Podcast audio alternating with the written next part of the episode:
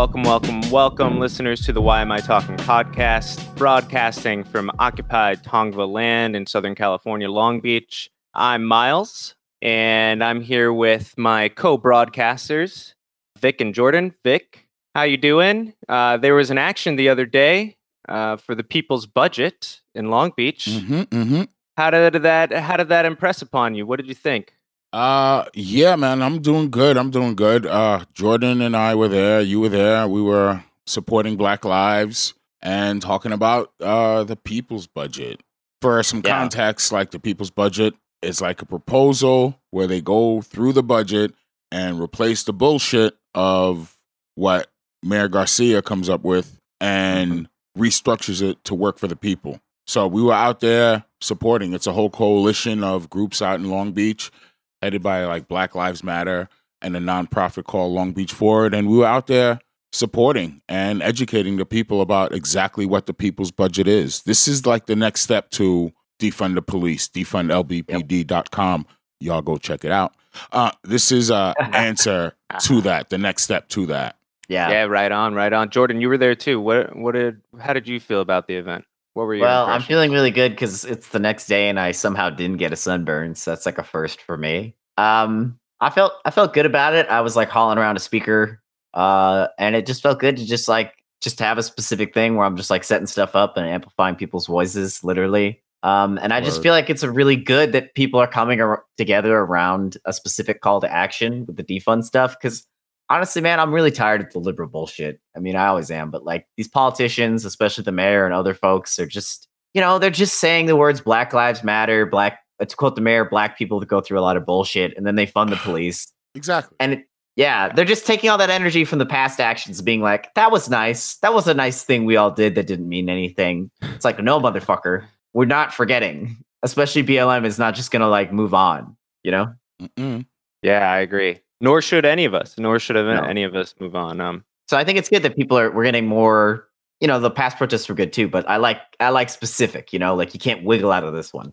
Yeah. And I was talking to uh, some of the B L M, uh, L B C folks, and they were like, yeah, man, like education is a big part of this. Like we need to educate, like it's, yeah, go out there, you know, be loud, make noise, but having that captive audience is a time to educate.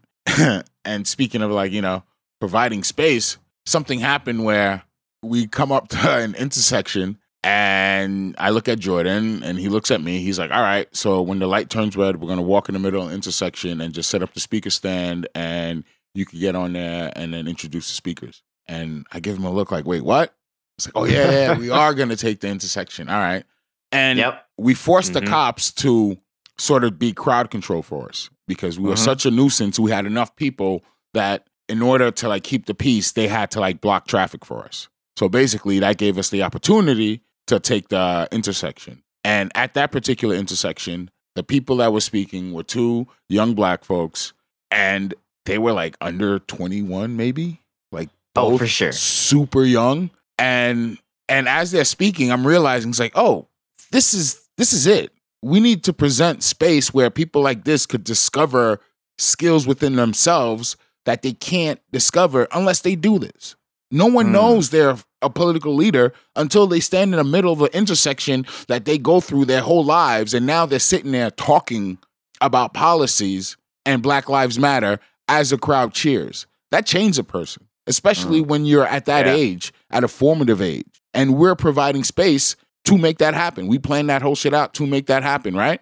Mm, and then yep. it's an inconvenience. There were some people that got caught up before the cops blocked off the road and they were trying to like get through and people were coming through and some of our security people just stepped up. We're like, hey, you sorry, like I know this is an inconvenience, but y'all gotta just turn around. Even the cops are just telling people, yo, just turn around. Like leave these people alone, turn around. Yep. This one driver did right. not want to turn around. He wanted to come through where we were going and pass. Yeah.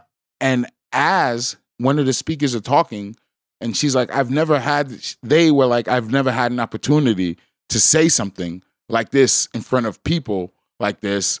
And then this car's trying to pass. And I just like, you know, sat down on the road and was like, no, dude, you're like, you're not passing. Like, this mm-hmm, is my yep. role. So they could speak. So I'm here to stop you. Yes, I understand yep. it's an inconvenience. But check it out. Even the cops are telling you just turn around. Yeah. Yep. All the nine wanna, cars wanna, turned around. Yeah, go ahead. I want to point out, too, you know, stopping that driver wasn't just you. It was a community no. effort. And it oh, really hell shows yeah. Hell yeah. ultimately, you know, we we were in solidarity and um, we occupied the intersection. Mm-hmm. Right. And honestly, yeah, yeah it we shows blocked how- the the traffic. Mm-hmm. Um And, you yeah. know, that's that's disruptive. That's disruptive. Yeah. Which, disruptive. Um, we're going to be disruptive until the demands are met to defund L B P D. Yeah. And that's yeah. that's how we want it to be, honestly. And I think it shows how pe- folks trust each other and honestly how, you know, the trust is there and the plan is there because, you know, I heard the engine revving and I look behind me and I see a big group of people and Vic lying down on the street. And this shows you how long I've been organizing with Vic. I was just like, okay, that's happening. And then I turned back to the speaker and I was like, that'll be fine. Like, because I didn't want to distract from, I was exactly. handling this, the megaphone basically. And I didn't want to distract from the person speaking. Cause uh-huh. I'm like, Vic and the security folks have that handled. Like if Vic gets run over, then I'll intervene. Until yeah. then we're good. Mm-hmm. And I told, I went up to our security people. I was like, yo, the only reason I did that is because I saw y'all there. Like mm-hmm. I, I would never lay down in front of a car by myself. Like no way. Oh, yeah. No way. Like, but I made eye contact with the guy and I was like, oh, he had a shot. He had a shot. There was plenty of space. He hesitated and I laid on the floor. I was like, you lost, dude. Like, sorry. You had your shot. You literally had your Vic, shot. Vic's you know what I mean? Sticking with uh, four ton vehicles. It is what vehicles. It is. And it's like, there's more of us, you know? Yeah. The E L M is out For there. You know, they're like shaking their head like, nah, sorry. Explaining. He's like, sorry. He's not trying to listen. Yelling at people and like, yeah, our security people was like inching saying, hey, no. And then, yeah, I just sat on the floor. Was like, this ends. This ends right now. Right now. There's no more distractions. You're just going to turn around like the other ten cars did. Sorry, but not sorry. Black Lives yep. Matter. Yep. Black mm-hmm. Lives Matter. We're occupying space with a purpose. And that exactly. purpose is defunding and exactly. abolition. Exactly.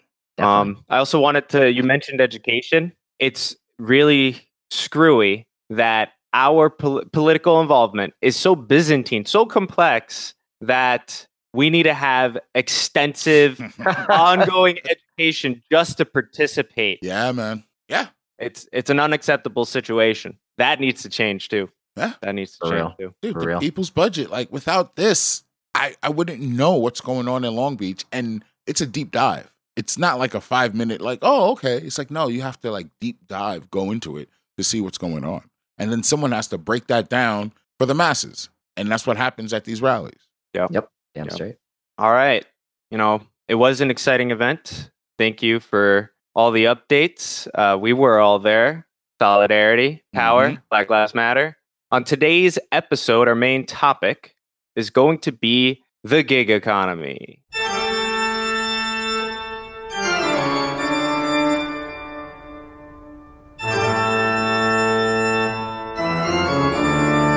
So yeah, today's today's topic is the gig economy. And as socialists, we have maybe not the, exactly the same understanding, but I think a similar understanding of what exactly it means to be working under a capitalist system as a worker. Uh, and that comes from the labor theory of value, which is pretty much that if you're working, mm-hmm. that's your time and that's valuable. That, that has inherent value um, and that you are compensated for your time and your labor, which is creating the value. Uh, and we see within a capitalist system, the capitalist class or your, and your employer is there to exploit the excess value that you create. And this is called profit. Yep. Or misery. Oh, mis- misery. Profit. Profit for the capitalist. Misery for the worker. One man's misery is another man's profit, as they say. Not only misery, sometimes death, sometimes uh-huh. dismemberment, yep. sometimes maiming, mm-hmm. long-term health of, health effects, oh, yeah. cancer, depending on what field you're in.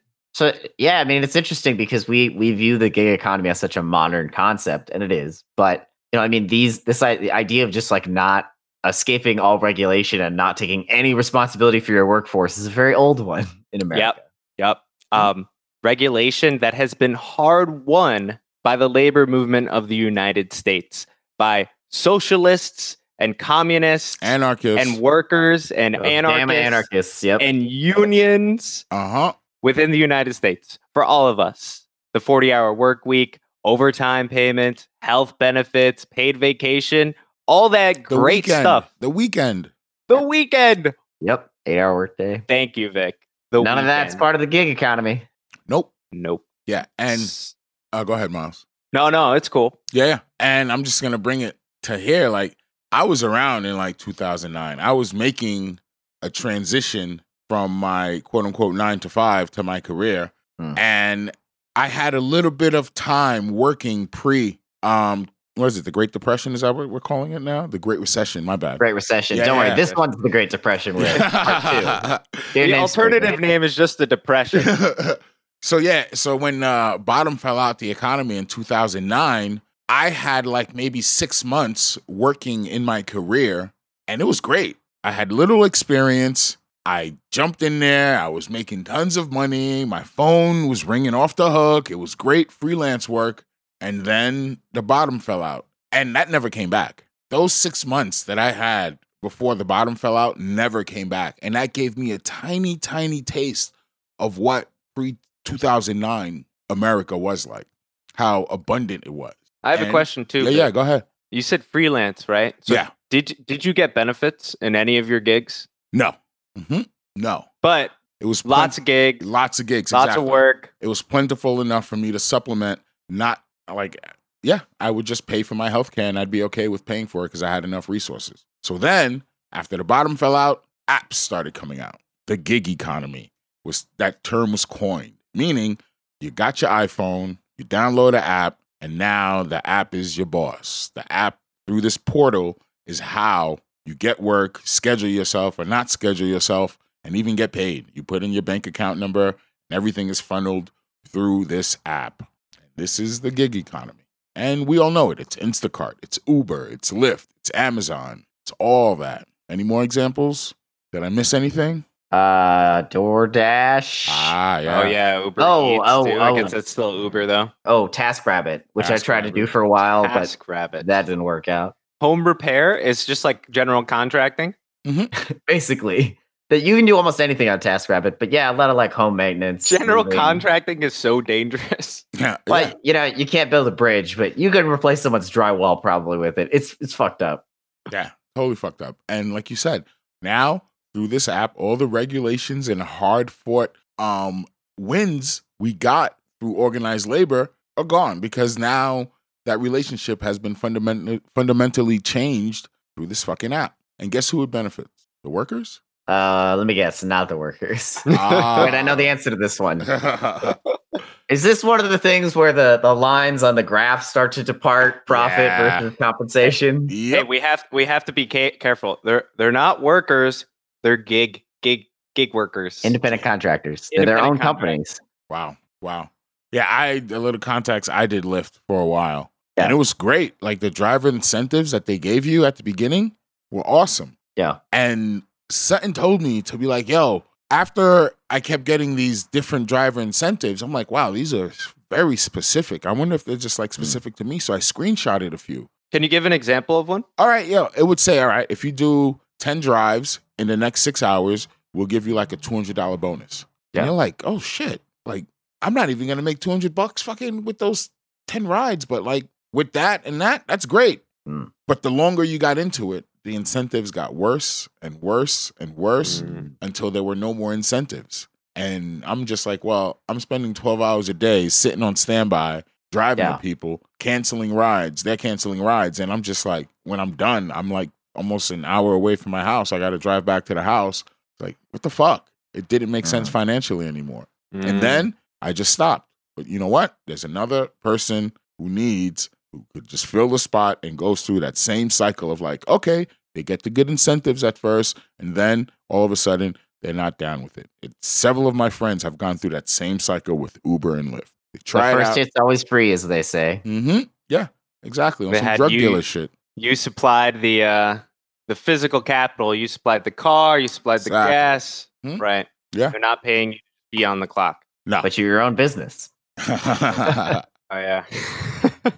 So I always I always find these these gig economy companies, the newer ones at least, weird because, like, let's take Lyft and Uber as an example. I like to call them the venture capital uh, money black hole. They lose billions of dollars yeah. every quarter. Yeah, exactly, dude. Like, how is that a business? I thought businesses are, are supposed to make money, right? Yeah. And like, it's because they say they disrupt. They're disrupting the industry, which is code for like, they just figured out a way to skirt labor laws in the way like a taxi company can't, for example. Mm-hmm.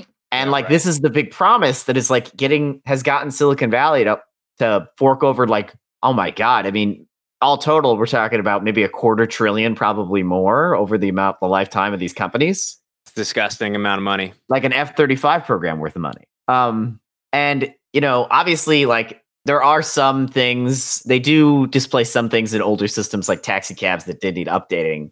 But overall, they've made no money, and their whole promise is to form a monopoly explicitly to their shareholders.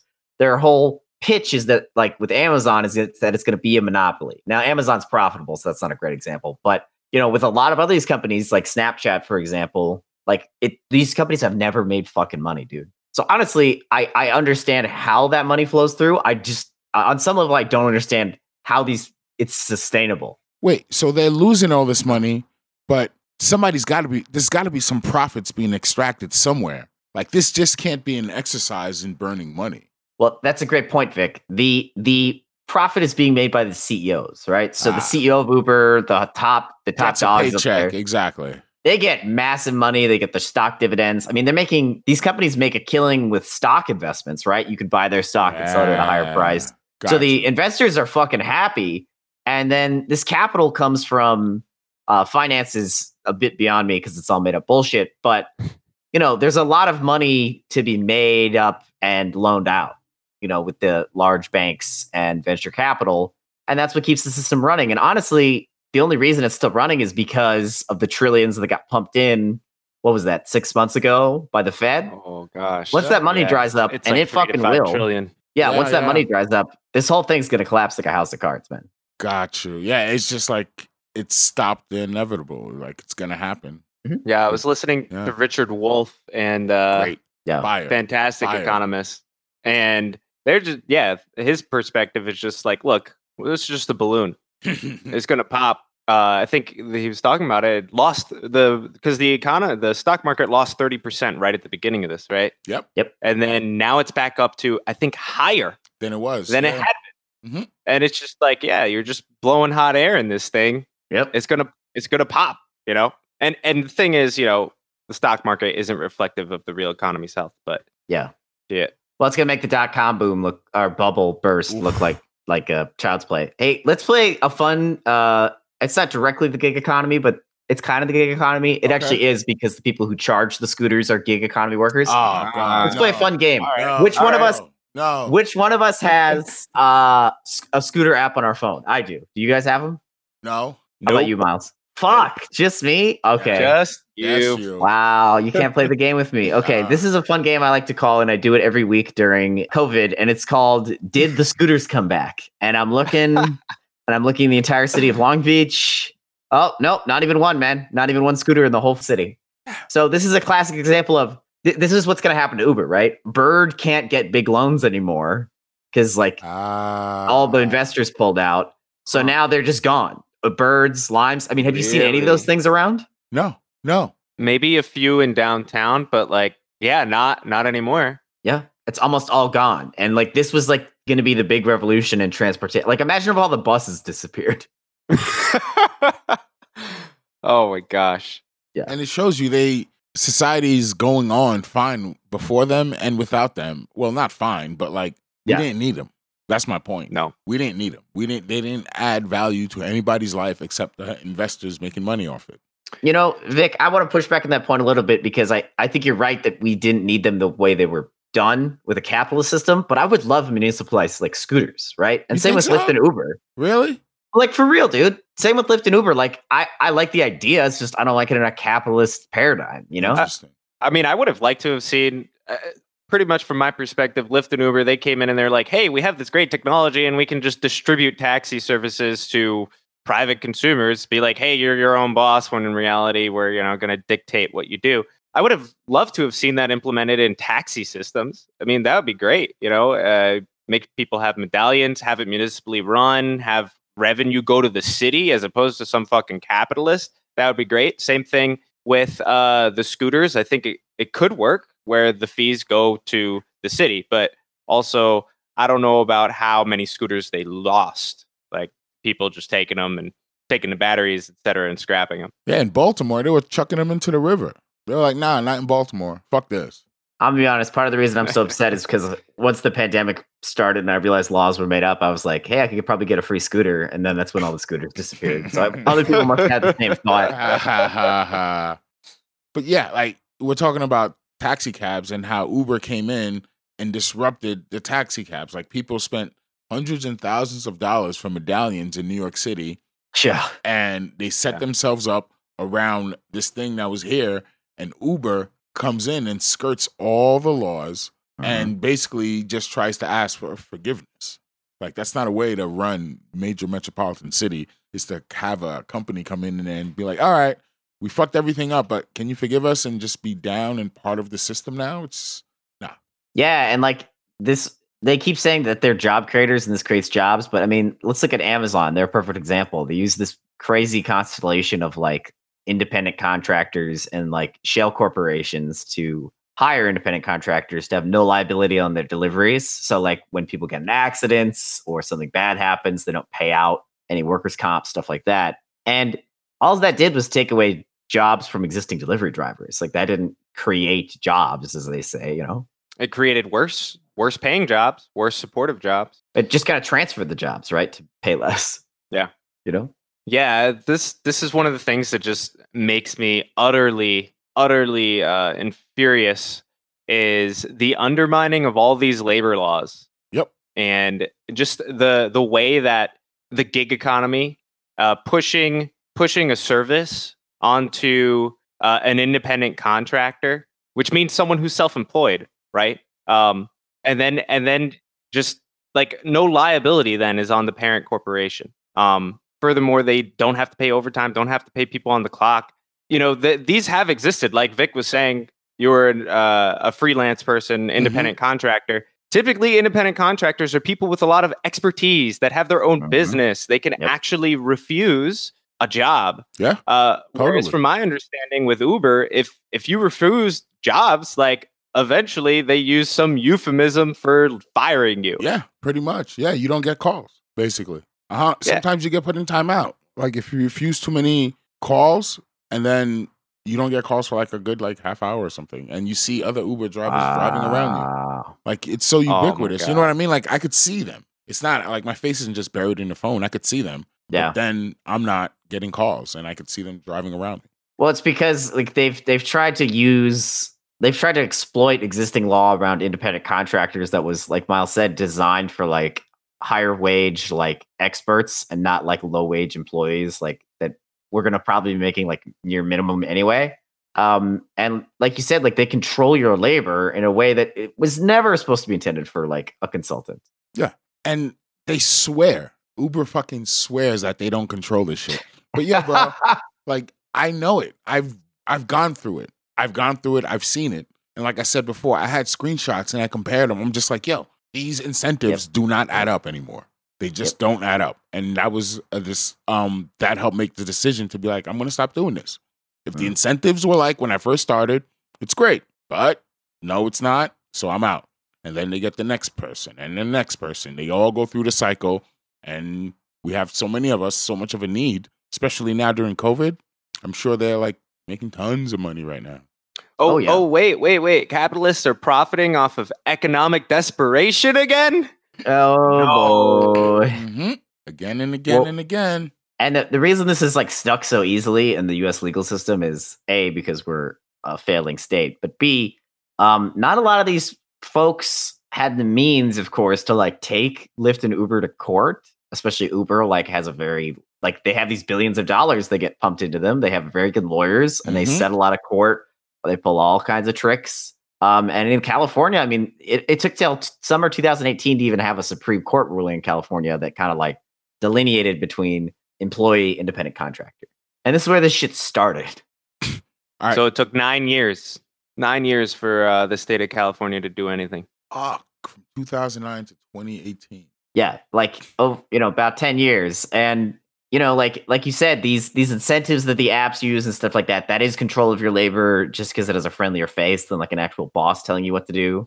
Um, and of course, like Lyft and Uber like freaked out over these regulations and like have fought it the whole way. And it had to be codified uh, by Assembly Bill five in two thousand nineteen by the state legislature to even like give that Supreme Court ruling teeth. Wow. So if y'all didn't realize how like bullshit and fucked up the court systems were, like now you're realizing that California Supreme Court literally made this ruling and the legislator made a ruling and we're still basically in the same situation. They're just ignoring it.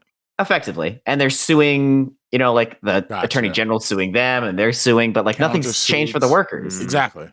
Materially, nothing has changed. Yeah.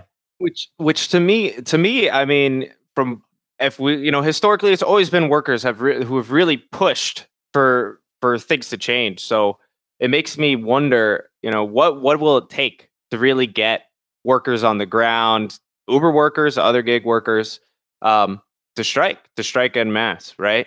And I, yeah. I think I think there's been some of that with like the Instacart, mm-hmm. uh, most recently the Instacart workers, yeah, um, and with Uber as well, obviously, yeah. um, because there is has been some legal action, but the economics are, un, you know, seem to always be more effective and than like, political. Yeah, trying to like you know activate my union and learning about how you know talking with different socialists actually talking with some um, people in East Bay D S A in their labor contingent. And they're just like, yo, man, like it has to come from the workers and points to agitation. But it also has to, ha- we have to have a way to collectively organize around that. And how can that happen when everyone is separately in their cars? Yep. When they go into yep. Facebook groups and disrupt Facebook groups, you know, private Facebook groups, like Ship does, Ship does this, like they go into private Facebook groups and disrupt them. And stop union talk. Like yep. that's been documented. Oh, union busting. Yeah. Mm-hmm. On a but Facebook they're not group. Our employees. We're exactly. not union busting. So why? It, they're independent contractors. Uh huh. And so, like, I to that question, Miles, I don't know how they're gonna how it's gonna come from labor, especially when more and more of our fucking workers are considered gig economy workers. Like they're, I don't know. I want to say social media, but that's that's not where we practice politics effectively, is it? Yeah. Yeah. Maybe at least in the case of Uber drivers, we all just have to get out of the cars. Well, yeah. uh, I can tell you how it's not going to change, and I'll tell you, well, not for the better. uh, here's an example of the dark side of electoralism and uh, direct democracy. Uh, California Prop twenty-two is coming up in November. Mm-hmm. So in California, we have like the kind of weird direct democracy system where you can like pass props, propositions that like do stuff. And uh, basically, Prop twenty-two was put up by these um, gig gig economy companies to overturn Assembly Bill five and the Supreme Court ruling to make it so all gig workers would be classified as independent contractors again under the law. So that would like totally destroy any progress that's been made. And they poured Uber, Lyft, DoorDash, Postmates, and Instacart poured, a, poured one hundred ten million dollars into this shit to get it on the ballot. Dude, that's to get it on the fucking ballot. Uh... That's not even My to promote gosh. It. They're no, going to fucking no. pour um, probably almost like half a billion dollars when it's all said and done. And to get money on the line, yeah. Do, oh. do you know how many signatures they need to get it on the ballot? It's got to be... Not off the top of my head. I think it's like two hundred fifty thousand, something like that. But they oh could do God. It. But they could do it, you know, with enough money and resources. Yeah. You could hire people at fifteen bucks an hour or seven bucks an hour and they could... You could hire independent contractors. Hi-yo. But that's literally what they do. They get the, the signature people get paid per signature. Stop. Oh. Oh. It's direct to you. So, that's I mean, terrible. Like, when we were trying to line up an interview for this episode, we reached out to the Gig Workers Collective to try to interview people on the ground at a, like a Ship It protest in front of Target. Didn't work out, unfortunately, because they're not doing anything in California at the moment, just because, like, Ship It turns out already uses that shitty algorithm here. But when I talked to the organizer, they were like, hey, uh, I don't have, I can't connect with you on this, this thing, but I would love some support later to fight Prop twenty-two. So this is a big, going to be a big fight for gig workers. Oh, I'm down. I'm all down right, to fight right. Prop twenty-two. No doubt. No doubt. That's the call to action. At the end of the episode, look up Prop twenty-two. We'll add links in the show notes. Listen, tell all the confused people that you're going to meet how bad it is, because I'm sure they're going to put out ads that are like, if vote Prop oh, twenty-two. God. It makes it so you you can have a job. Yep. It's gonna. If be, you don't vote for Prop oh, twenty-two, you want to kill Uber drivers. Yeah, it's like yeah, they're gonna yeah. have a little baby on the screen, yep. and it's like yes or no. Do you want to kill this baby? Yes or no. And it's gonna be that. And then how we're gonna fucking battle that. I got this image of like a, a baby in like a baby seat versus one not in a baby oh seat. Oh my God, like, yes. Support Prop twenty-two or you don't want babies to have baby seats or something like that. Yo, I, I can't wait to see a pic of, of Vic on like the boom mic recording this this oh, uh, God. ad, this T V ad no, slot and being like, no. pays the bills, man, pays the bills. oh no, my God. Like, I keep my mouth shut doing a lot at work, but like a fucking Prop twenty-two ad? No, dude, I can't. The fucking we were sharks just- who gonna be there, like writing this shit. Oh, oh, oh, no! Giving me the willies. I know, right? Yeah, exactly. Vampires, bro, demons. You know, we were talking earlier about how important political education is, and like this is one example, yeah, of why it's so important and why it's so difficult. Just because there's these freaking corporate interests that are given free rein with their money to just influence people's perceptions just over the line. And and this is what we struggle against on the daily, because the first battle is in people's minds. Yeah, what the possibility is.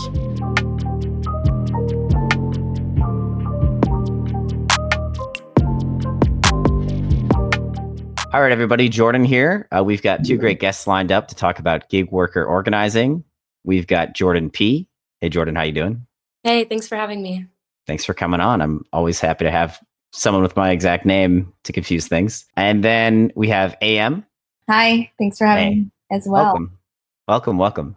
So could you two uh, just give us a bit of an idea of what you do as organizers in the gig worker space?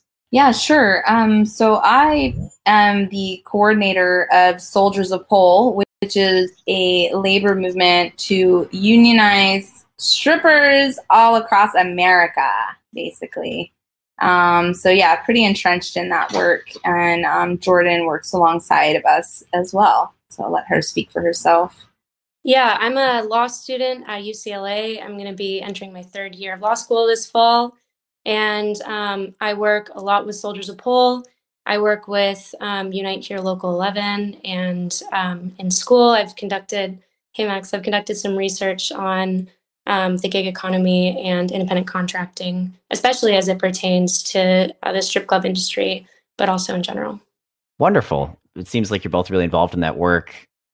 Can you, it seems like you were involved with uh, enforcement of A B five. Can you tell us a little bit about that, what A B five is and what your work was around it? Yeah. So um, I was in a law clinic last semester at my law school uh, called the Worker Law and Organizing Clinic. Um, which is led by Professor Samir Ashar. And in that clinic, um, I had the opportunity to work with other local organizations that were working on enforcing A B five. And A B five is the law that went into effect January first, twenty twenty, that reclassified most independent contractors in the state of California to employees by changing the legal standard by which a worker's classification is designated from one that was really complicated and factor-based to one that's a lot more straightforward and also casts a really wide net for who would be considered an employee. So can you tell us a little bit about why uh, misclassification is such an issue for workers? Yeah, um, I, worker misclassification is really a way of undermining the rights of workers. The only real difference, I mean, the fundamental difference between an independent contractor and employee is that an independent contractor is a worker who has no rights and no guarantees. An employee is a worker who has some minimum level of rights and guarantees. And that doesn't mean much. It's a low bar. Employee employment law doesn't guarantee people so many things. It doesn't guarantee you full-time work. It doesn't guarantee you a good life. It, it guarantees very little.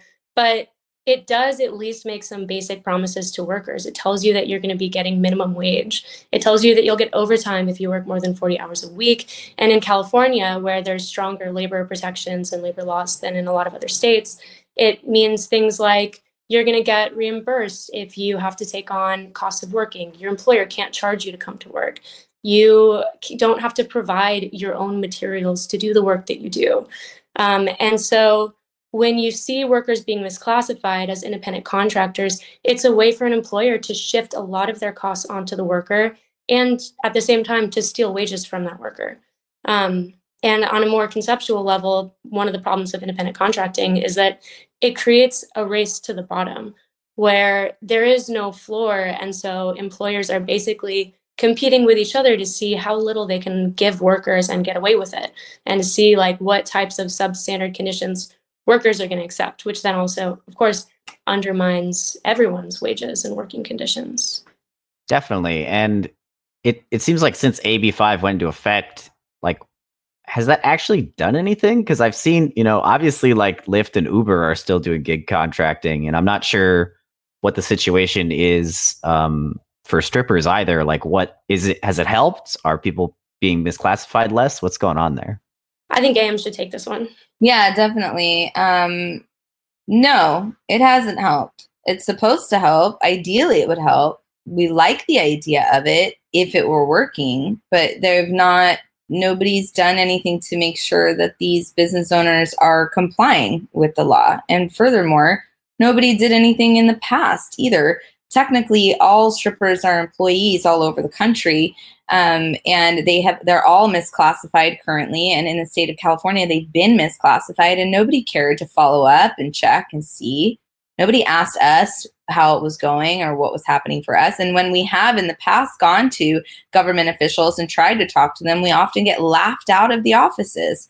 Um, and then and then when we were on the phone with them, you know, it was during when COVID was just about to hit. And, you know, Julie Sue of the California uh, California Labor Fed was, you know, had this really massive five hundred person call. And, you know, at the very end of the call, I like basically um, demanded attention on this call. I like spoke out of turn, and I was like, make sure you pay attention to strippers, strippers, strippers, strippers, strippers. And, uh, and yeah. we were promised things. We were told, oh, we're going to pay attention and we're going to look out for you. And it's not the first time we stood up in the room in front of hundreds of people and demanded that strippers be taken seriously. And they just don't, they just, they aren't doing anything to check in or ask us, or they just don't. And so we have to continuously be like, hey, so we have some ideas in mind, but no, they're not doing anything to help. Not yet. And I mean, yeah, that's pretty fucked up that they are making these promises and not following through like liberal politicians love to do. Um, I guess my question for you would be like, how widespread is this issue in the, the stripping industry? And also like, is this newer? Because I know the gig economy took off in like the two thousand tens. Was it, Like, is this a new thing in the industry, or how has that affected it? Um, it's not an it's well, it depends on what you're asking. Is what new? Wage theft? Uh, no, I mean like cl- misclassification as oh, misclassification. Well, yeah. So they misclassify us so they, they can practice wage theft. So the all of the strip clubs' business models, the majority of them are built on wage theft. Um, some of them, if they're if they're in a county or a state where they can have alcohol and topless or, or nudity, then they are able to make money off of also food and alcohol. Um, but not in the state of California. It's different. If you, if you have a nude club, you can only sell like juice and water. And so one of the issues is, is they definitely do put the business owners in a position where they take away options for them to have revenue streams. Um, Not to say that the employers are also, they also need to do their part in reimagining new revenue streams or coming together as a collective and going to the government and saying, hey, you need to change these dumb laws because there's other states over here that have alcohol and nudity. And guess what? They don't have any more or any less problems than we do. And they actually, the business owners are able to make more money. And therefore, ideally, those business owners that are able to sell something more, um, than just lap dances, then they would be able to use that money to properly classify their employees and pay them, but they're still not doing that. So those people are even worse because they're making a crap ton of money off of alcohol sales and food sales, and they're practicing wage theft on top of it. At least the people in California have somewhat of an excuse, albeit it's not a, it's not a, a valid excuse. Yeah. So, you know, so there's just kind of like everyone's like no one's really doing their part to make it right for the worker at the end of the day. And unfortunately, also a lot of the workers in this particular industry don't really fully understand their rights, and therefore they're not demanding, and they're also not taking a lot of action because they don't even know what their rights are, which is fine. We're all learning. We're all learning. Yeah. Yeah. But yet they're being exploited because of that. So like for uh for strippers, like are they, when you say wage theft, are people like having their tips taken? They're not being paid hourly, I assume. Like, what does that look like? They're not being paid hourly. They're they in some cases have mandatory tip out. Um they're they're being charged to work, actually. They're being charged house fees anywhere from twenty dollars to one hundred sixty dollars.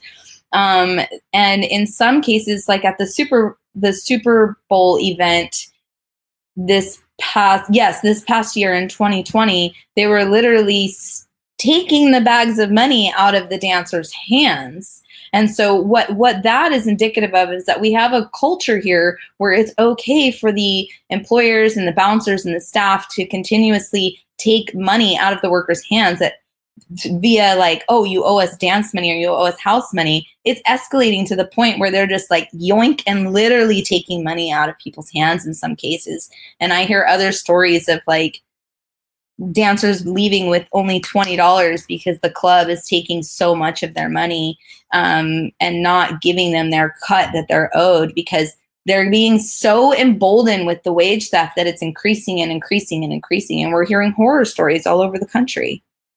Yeah, the subtlety is totally not there, like literally grabbing sacks of money from workers. Um, right, and it's on video and, and like, it's horrific. Mm-hmm. What is a tip out, by the way? Um, Tip out. So dancers at work, uh, strippers, they have to tip out the D J, all of the bouncers, the manager, the waitress, bar staff, and if there's a valet, then the valet. So cool. So you really are an independent contractor at that point because you're paying everyone in the fucking building. Exactly. We pay wow. everybody's bills in the building. Cool. Yeah. You're basically yeah. the owner at that point. Haha. Jeez, that's yeah. horrible. Um, so can you tell me a little bit about what Soldiers of Pole is and what the the goal is there? Yeah, so Soldiers of Pole is a is a labor movement for strippers specifically currently. Um, and the idea is to inform strippers of their rights um, and to really help them understand what unionizing means and what it can do for them. Um, because it's not something they've been really introduced to regularly, the majority anyway. And so there's a lot of education that's happening, a lot of trainings, a lot of talking, a lot of writing, um, and a lot of sharing of stories, just so that we can really get into um, people's minds that unionizing is a way to create, uh, you know, a better, happier workplace for them, because what's been happening is no longer working. So we need to pivot. We need to do something. And, mm-hmm. you know, throughout history, unionizing has proven that it's, you know, it's, it's a great model. It makes it's, and, and also, you know, I've been reading that it's better for the economy to have more unionized workers. So. Definitely. And, as a socialist, I would one thousand percent agree with you there. Right. And so ultimately, to finish answering your question, our goal is to unionize as many clubs as possible. Mm-hmm. Um, but at, while at the same time, um, leaving space for strippers that don't necessarily want to be unionized, but want to know more about their rights. Like, it's not like we're not like, well, if you're not unionizing with us, you're not with us. Like, we still want to be there as a resource for people. But ultimately, yeah. our goal is to unionize as many clubs and dancers as possible. That's great. I wanted to ask, uh, Am, you have a really good podcast called Yes, a Stripper that I listened to an episode of and liked. Yes. Uh, but I was curious, in your intro, you you say the phrase, on this podcast, we'll discuss how classifying each other as people and workers is dangerous to society and marginalized groups of people. Mm-hmm. Could you explain a little bit like what that means? yeah, um, I think as a society, we spend a lot of time classifying each other as far as what type of work we do. Um, something that we're seeing in the barista community right now is um, those people that are trying to unionize are being stigmatized as people who like, well, why do you even like care? Because that job is temporary. Like that's just like a whatever job, you know? And so like, that's a very similar sentiment that we hear as, as strippers as well. And it just kind of reminds me of like, of like how we classify like people who clean our houses and people who clean hotels and how we just like we really like, oh, well, that's your job and that's your job. And then we place like this label and this kind of like characterization on a person based on what they do for work, based on like the own, your own stereotypes that you've been conditioned to have as you grow. And so my argument is that just stop classifying each other for what you do for work, period. Like whatever you do for work, like you're you're contributing to society in some way. And also what we've seen is people classifying each other as far as what you choose to do with your body. So if you're a sex worker, you're a certain type of person. Um, and then we also see that within the sex worker community as well, where some sex workers are like, oh, well, I'm a stripper. I'm not an escort. I don't do that. I don't want to be in the same room as an escort. Like I've heard sex workers say these types of things about each other. And I find that to be damaging, divisive, Um, and by, by basically saying, well, I'm just a stripper, like I'm not a dirty dancer like she is, then when it what it sends the message to the listener that it's okay to be shitty to that other person because they're in a whole they're in another classification level that I don't want to be associated with. So therefore now I look down on them and I treat them a certain way. And that's what continues to marginalize people and push them into the fray and keep them from being included in, in certain groups and activities and jobs and You know, so it's just like, you know, just let people be who they want to be, man, you know, just like chill and stop being so like shitty to other people based on what they choose to do with their body and their life. And that, yeah. th- those are the types of conversations that I like to have. Definitely, because that that narrative is serving the bosses to break up. It seems like in, in your organizing, like this uh, hierarchy almost that people impose on sex workers, that probably gets in the way, right, of what Soldiers of Pole is trying to do? Well, definitely, definitely. And and exactly what you just said, like the, the whole purpose of all of that way of thinking is to continuously pit us against each other so that we're not paying attention to the larger picture, which is, oh, actually, you're my oppressor up there with all the power and all the money making all the decisions. But instead, we're too busy like, well, you're this and you're that and I'm not this and I'm not that. And we're not even seeing what's actually happening, hence the society we're currently living in right now. And everyone's like, oh, this isn't real and life seems weird. Well, yeah, it's because we spent so much time not paying attention to the bigger pictures. Yeah. And I know the work you're doing is uh, inhibited by this like phobia of sex work and sex workers. Um, I'm told that actually the hashtag of your podcast, hashtag Yes, a Stripper, is banned on social media. Like, yeah. How does all this phobia make it difficult to actually organize these workers? So two things. Um, you are referring to what we love to call whore phobia. So just a little, a new word for you to add to your vocabulary. Um, and uh, Yes, a Stripper is not fully banned. It's what we call shadow banned on Instagram, which means they're only willing to show you a handful of posts out of probably thousands and thousands of posts because um, Instagram wants to control what you see and what you don't see.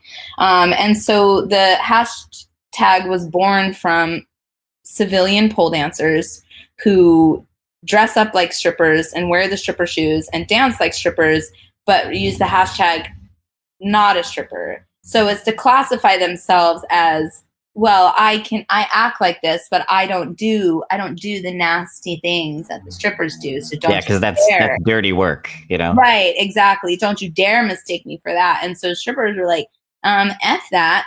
How about Yes, a Stripper? And there was like this whole like headbutting thing that happened in the community between the pole dancing community and the stripping community. And I personally, I ran for eleven years a pole dance fitness account. And I've also been a stripper for eighteen years. So I literally was like always in the middle of this crazy argument and fight, like looking at it from both sides. And ultimately Definitely. I sided with strippers. Ultimately I sided with strippers. Yeah. Okay, definitely. Yeah. Well, one thing that came up earlier that I was, um, I wanted to respond to something you said um, about, about like employment law and rights and the organizing that happens at Soldiers of Pole. One thing that we learned really early on, and that I that's been really reaffirmed by the research I've done, is that strippers have been suing their clubs and winning forever in California and in other states. That since the nineties, there's a huge amount of precedent, and they win almost all of the time, especially on misclassification cases. They win over ninety-three percent of their cases. Wow. And so what, and that's just, that's in every jurisdiction. In the whole United States, they win over like ninety percent of the time when they sue the clubs. And that has not changed anything. That hasn't changed the systematic misclassification. That's still happening in nearly every state. It still happens in California, where we have the A B five test, where all, you know, I mean, the A B C test and A B five, where all of a sudden that it is like, there's a huge presumption. It's supposedly what everyone was worried about, what everyone was saying, all of the business owners, was this is going to force us to classify people as employees. Um, but it, God forbid. They still break the law. They still mm-hmm. misclassify people as independent contractors. That's really common. And I think what that goes to show is that the law is not a force field, and it's not magic. And just because something is illegal will never stop your boss from doing it. That's why you have to organize.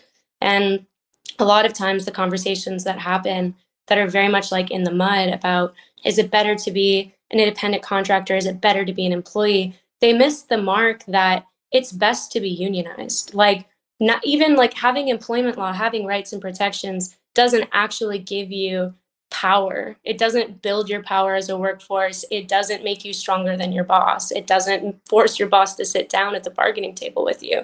That's what organizing does. And so at the end of the day, like, to me, it may seem really obvious that it's better to have rights than to not have rights. But when those rights aren't being actualized, and when those rights are not enforced, it really can be the same to have rights or to not have rights in the workplace. And the only real difference between, you know, any any being any type of worker and any other type of worker is how much power you have. That's why there's employees working in fast food whose employers are, you know, not giving them living wages. There's also employees working on Wall Street who make exorbitant amounts of money. So it's not yeah. whether you're an employee or not that's going to give you power in the workplace and is going to like give you a good life. I think it's really a matter of using, of organizing with your fellow workers and using your power and exercising it. Yeah. As they used to say on Club Penguin, what do you mean you're being murdered? That's illegal. Yeah, um, right. Yeah. Cause we, I mean, we're even seeing like another prop coming up to try to knock down A B five. Like it's, it's honestly been shocking to see, as I've been misclassified mm-hmm. before as well. Like, just how A B five passed, and it was like this big cacophony of like ads, and then nothing really changed because, like, turns out capitalists don't have to follow the law. Man, that's scary. Yeah, it's it's really frustrating. You're right. They made this law, and then they didn't. And then it's like, why did you make the law if no one's following it? I don't understand. And I I actually had faith in my government for a minute when A B five was passed, and now I'm kind of pissed about how they've handled it. Granted, we can always use COVID as an excuse. I feel like that's everyone's excuse these days. Oh, well, it's COVID, COVID this, COVID that. Um, I just don't think that that, I think maybe in the first month that was kind of an excuse, but now it's like, it's not an excuse anymore. And um, and the like the majority of strippers, and maybe, I don't really know what's happening in the other gig communities, but I know for strippers specifically, the reason they don't like A B five is because when these employers figured out they had to pay their workers, they found ways to practice more wage theft and almost double down on the house fees. And so the way the strippers are seeing it is, oh, this new law, I'm being an employee, I make less money, because they are only seeing what, how their employers are treating the law. They're not seeing how, um, how if it were implemented correctly, how it could benefit them. They're not seeing that because it's just not happening and nobody's listening. Definitely. Yeah. That Sorry, you go. Some of our earlier Know Your Rights trainings, when we started leading Know Your Rights trainings um, at Soldiers of Pole, that's how I got involved with Soldiers of Pole initially. Well, after fangirling them really, really hard um, and begging A M and Antonia to let me help in any way I could be useful, um, they asked if like, they they wanted to start organizing Know Your Rights trainings um, because Dynamex had just happened, A B five was about to be enacted in law, and it was really a golden opportunity to start organizing. And a lot of people had so many questions about, what does this mean for me? Especially because this law passed that was supposed to make things better for them, and then their material conditions got worse. So people were like, what the fuck?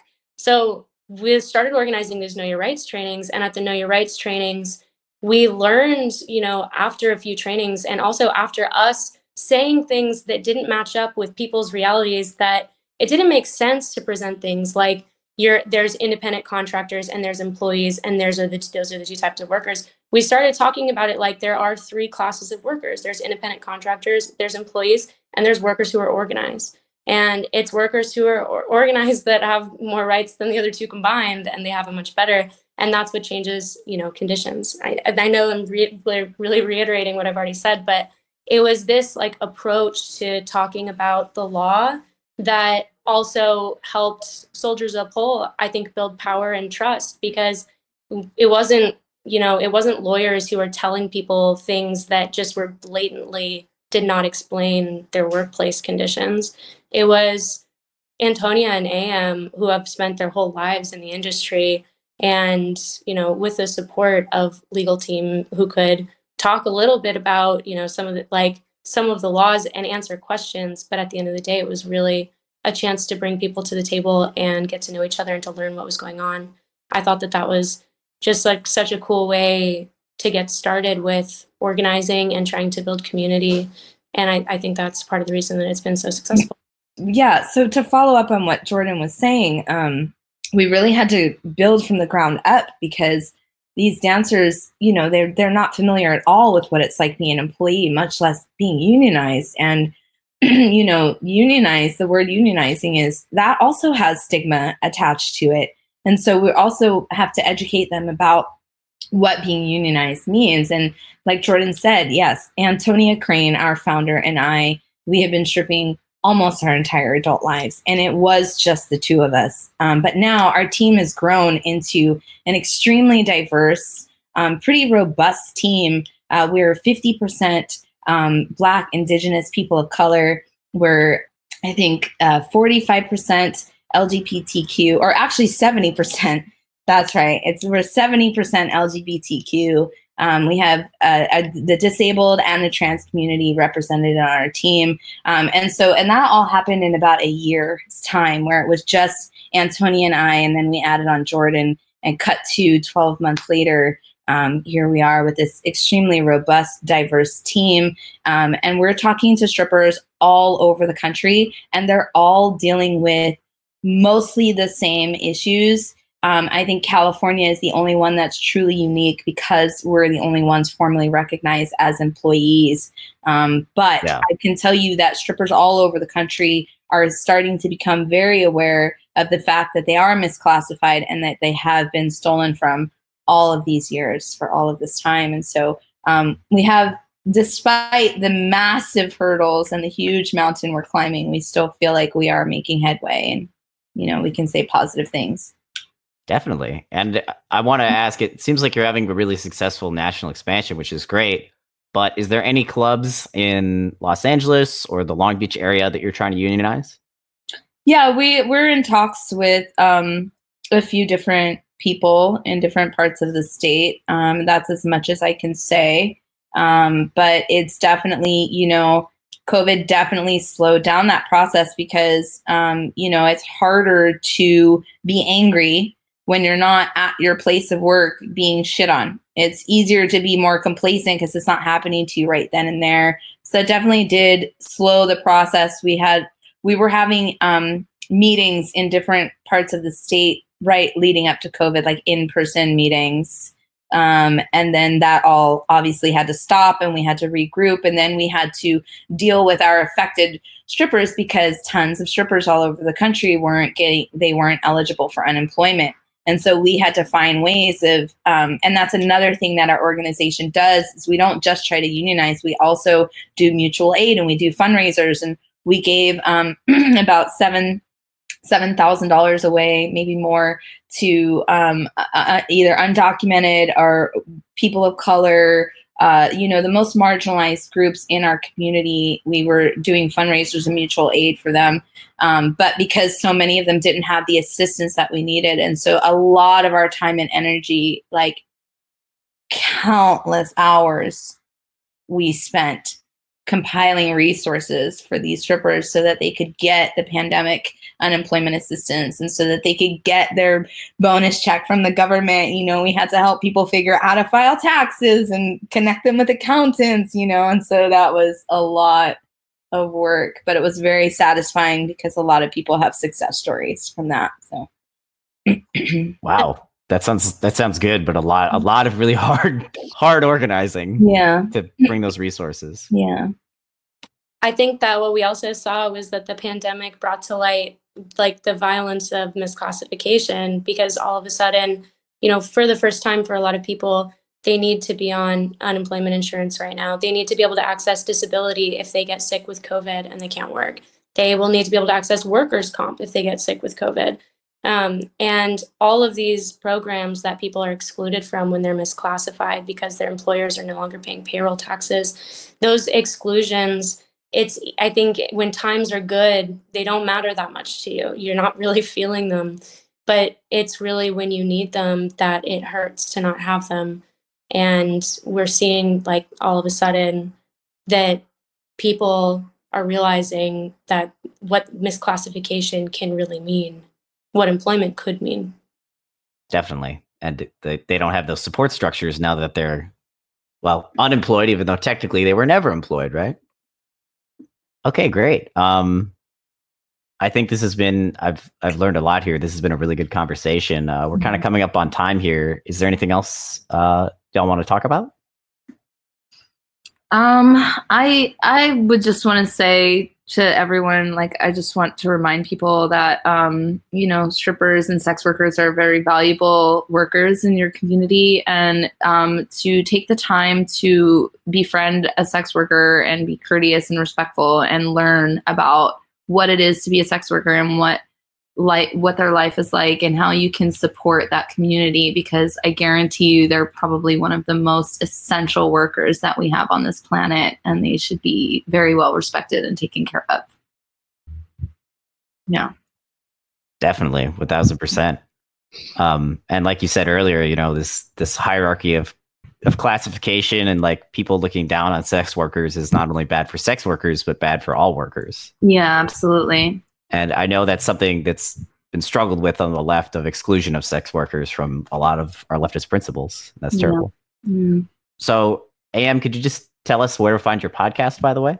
Yeah, absolutely. You can find it pretty much anywhere where you find podcasts. My favorite two platforms are Spotify and YouTube. Um, I actually film my podcast so that you can see uh, the strippers' faces, and you can put a voice a face to the voice. So YouTube is great. Um, and it's just called Yes, a Stripper Podcast. Um, and you can also follow on Instagram at Yes, a Stripper Podcast. Okay, great. Everyone check that out. We'll put that in the show notes. I'd like thank to you. thank uh, A M and Jordan for coming on today. Thank you so much for having us. Thank you so much.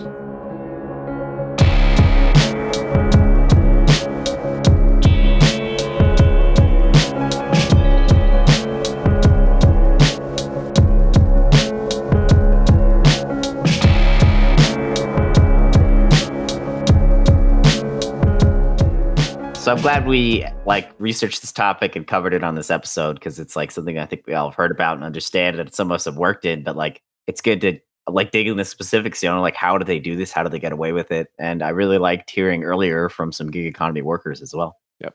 Wow. All right. Thank you for tuning in, listener. This has been the Why Am I Talking podcast with Miles. And Vic. And Jordan. Don't forget to ask yourself out there, wait, what? Why am I talking? Fuck! Vic, what the fuck? I don't know. I tried to call an audible at the last second. I fucked up. All right. My bad. It's cool. It's cool. It's cool. All right. Blah, blah, blah. I thought it'd be cool if we all could say it at the same time. Oh, yeah. Oh, I'll do Why Am I Talking at the same time? Yes. And like the person setting up could remember, ask yourself, wait, all three of us, why am I talking? Thank you for tuning in to today's episode of Wait, Why Am I Talking? This is Miles. This is Vic. This is Jordan. And don't forget to ask yourself out there, wait, wait why, why am I, I talking? talking?